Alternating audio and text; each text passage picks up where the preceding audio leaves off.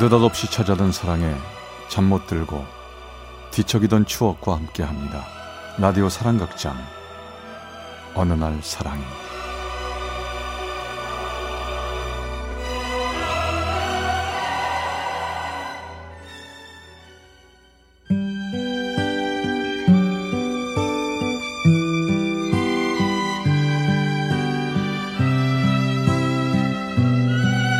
사랑의 체험수기 어느 날 사랑이 제 241화 마지막 편지 And Aubrey was her name, a not so very ordinary girl or name. 사람들은 말합니다. 추억은 아름다운 것이라고. 그러나 추억이 모두 아름다울 수만은 없죠. 가슴 아픈 그 추억의 출발점은 제가 강원도 화천에서 군복무를 하고 있을 때였습니다. 어이 박상병 윗문 편지 왔으니까 너희 네모방 거 챙겨 갖고 가 네 알겠습니다. 다들 좋아하겠습니다. 그때만 해도 연말이 되면 초중고등학생들이 국군 장병들에게 편지를 보내곤 했었는데요. 편지를 챙겨서 네모반으로 돌아오던 길에 보니 다른 학생들과 달리 봉투에다가 자신의 집 주소까지 적어 놓은 편지 한 통이 눈에 띄더군요. 그래서 제 주머니에 챙겨 넣어 두었는데 그 편지를 보낸 여학생의 이름은 임묘숙. 국군 장병 아저씨께 안녕하세요. 저는 부산에 있는 중학교 1학년 학생입니다. 이 추운 날씨에도 나라를 지켜주시는 국군 장병 아저씨 감사합니다. 저는 임묘숙이라는 학생에게 답장을 했고 또 다시 저에게 답장이 도착했는데요. 뭔가 좀 이상했지요. 어이 박정달 임형숙이 누구냐 여자친구냐 이, 임형숙이요? 응. 처음 듣는 이름입니다. 야 처음 듣는 이름 여기 이렇게 편지가 왔는데 편지요? 어아 그럼 임형숙이 아니라 임묘숙일 텐데. 저 저번에 저한테 위문 편지 보낸 학생이 임묘숙이거든요. 야, 아니라도 여기 봐봐라. 여기 임형숙이라고 써 있지. 편지를 뜯어보니 사연은 이랬습니다. 안녕하세요. 아유 모르는 사람한테서 편지가 와서 놀라셨죠? 저는 묘숙이 언니 임형숙이에요. 며칠 전 우편함 보니까 동생 앞으로 웬 군사 우편이 와 있길래 제가 호기심으로 뜯어보게 됐어요.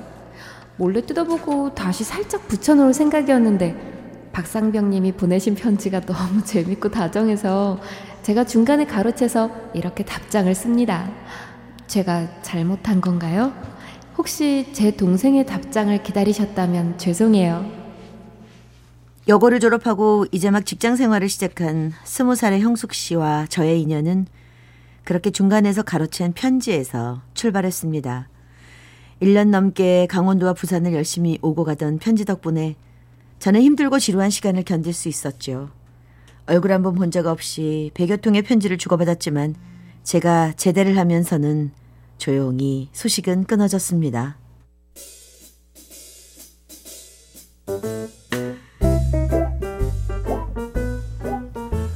안녕하십니까? 신입사원 박정달입니다. 어이구 이번에 들어온 신입사원이 잘 생겼다 하더니 아 정말 참말이네. 키도 헌칠하고 여직원들이 좋아하겠구먼. 그래 열심히 일하거라.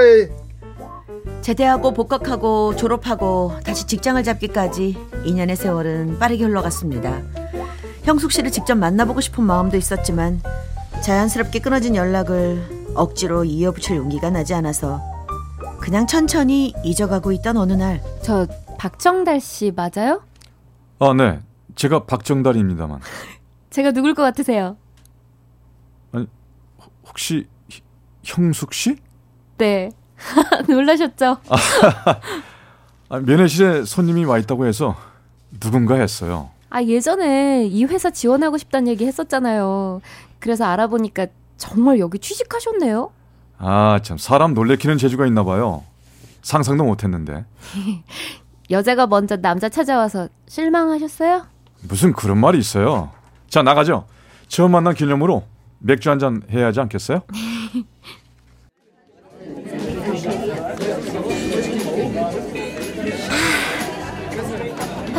생각나요?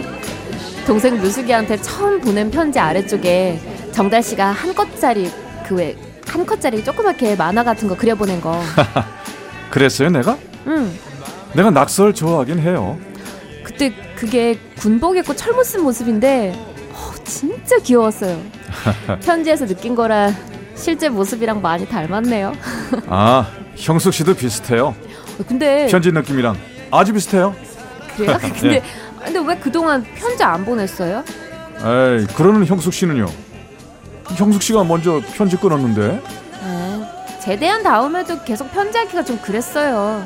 군인한테는 위문 편지라는 명목이라도 있어도 뭐 대학생한테 보내는 건 왠지 연애 편지 같고 정달 씨가 부담스러울까봐 못 하겠더라고요. 난 형숙 씨가 부담스러워할까봐 연락 못 했는데. 어 이거 뭐야? 서로 배려해주다가 헤어질 뻔했네요. 에이, 내가 찾아오길 잘했죠? 둘이 함께 저녁을 먹고 시외버스 터미널에서 부산행 마지막 버스에 오른 형숙 씨는 버스가 천천히 움직이기 시작하자 창문을 열고 고개를 내민 채 저에게 크게 소리쳤습니다. 저기요! 많이 보고 싶었어요! 우리 또 만날 수 있겠죠? 모든 것이 그녀가 먼저였습니다. 편지를 보낸 것도, 나를 찾아온 것도, 보고 싶다고 말한 것도, 그리고 사랑한다고 말한 것도, 모두 그녀가 먼저였고, 저는 그 흐름대로 잘 따라갔지요. 그렇게 또 다시 2년이 흘러 형숙 씨가 스물다섯이 되던 그의 여름.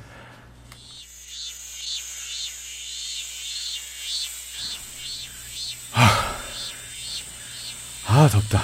그지? 자, 커피 마셔. 시원할 거야. 정달 씨, 나 할 말 있는데 어?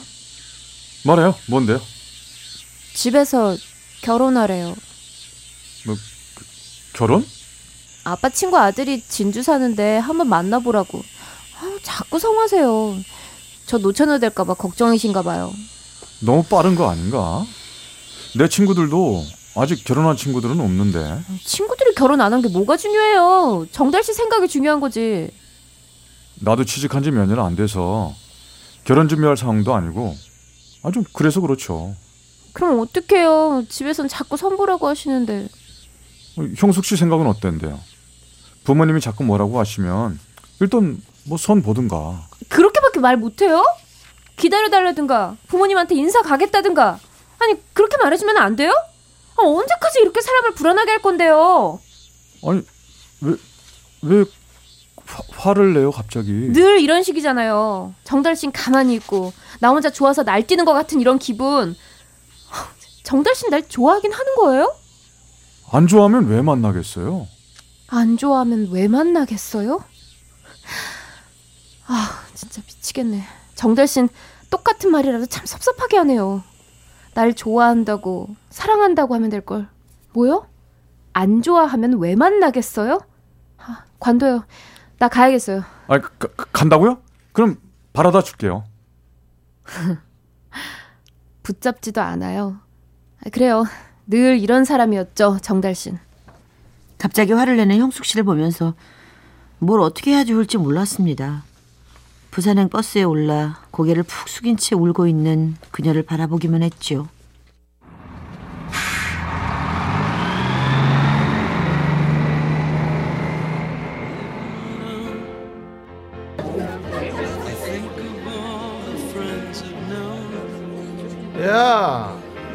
너 바보 아냐? 그 여자를 그냥 그렇게 보내면 어떡해 임마 그냥 보내지 않으면 어떻게 하는데? 이런 멍청한 놈 있나 아이고 너도 같이 버스 타고 부산을 따라가든가 아니면 손목을 낙구같이 해가지고 걔를 끌고 내리든가 뭔가 남자다운 행동을 했어야지 야, 아직 내 마음이나 상황이 아무런 준비가 안 됐는데 형숙 씨만 붙잡으면 뭐해? 일단 형숙의 그 화는 풀어줬어야 되는 거요 붙잡아놓고 다음에 네가 노력하면 되는 거 아니여 아, 잘 모르겠다 나. 네 얘기도 잘 못 알아듣겠고. 형숙 씨가 왜 그렇게 갑자기 화를 내는지도 모르겠고 말이야. 야 박정달 너 그 여자 사랑하긴 한 거냐? 친구의 질문에 저는 아무런 답을 할 수가 없었습니다. 나에게 임형숙은 어떤 존재인지 생각할 시간이 필요했습니다. 그래서 그녀와 연락을 끊고 석 달 정도 혼자만의 시간을 가졌습니다. 그리고 늦가을 무렵 그녀에게 전화를 걸었는데요. 며칠 만에 어렵게 통화가 됐습니다. 여보세요? 형숙 씨. 네. 잘 지냈죠? 제 아, 아직 화, 화, 화났어요? 화요? 제가 화난 것 같아요? 석 달씩이나 아무 연락 안 되는 남자한테 제가 왜 화를 내겠어요? 저 화 안 났어요. 미안해요. 생각을 정리할 시간이 필요했어요. 무슨 생각을 정리해요? 아니 도대체 얼마나 대단한 생각이길래 석 달이나 걸려요? 형숙 씨. 저기 듣고 사- 싶지 않고요. 저 진주 사는 그 남자랑 선 봤고요. 아마 봄에 결혼하게 될 거예요. 형숙 씨. 이런 게 어디 있어요?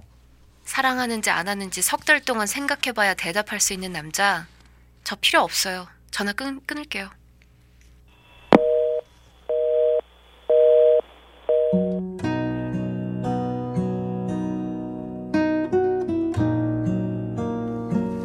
끊어진 전화처럼 우리의 인연도 끊어졌습니다.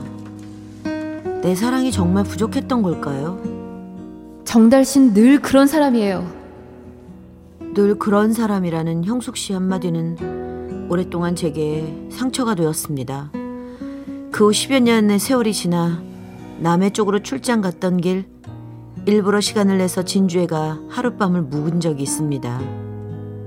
여기 어딘가에서 살고 있을 그녀와 다시 마주치길 바랬던 그 맘. 여간방에서 잠 못 이루며 수첩에 적어 내려간 마지막 편지는 아직도 제가 간직하고 있습니다. 말린 꽃잎을 붙인 예쁜 엽서. 당신 닮은 글씨가 그립습니다. 사랑한다 말해야 할 기회를 놓쳤고, 사랑하는 당신마저 놓쳤습니다. 뜨겁지 못해 부끄럽지만, 오래오래 당신을 그리워하겠노라. 미지근한 약속을 하는 나는 아직도 늘 이런 사람입니다. 그땐 아주 오랜 옛날이었지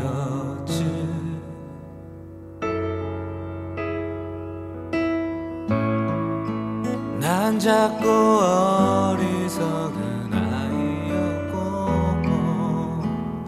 서울 신월동에서 박정달 씨가 보내주신 어느 날 사랑이 241화 마지막 편지 편이었습니다.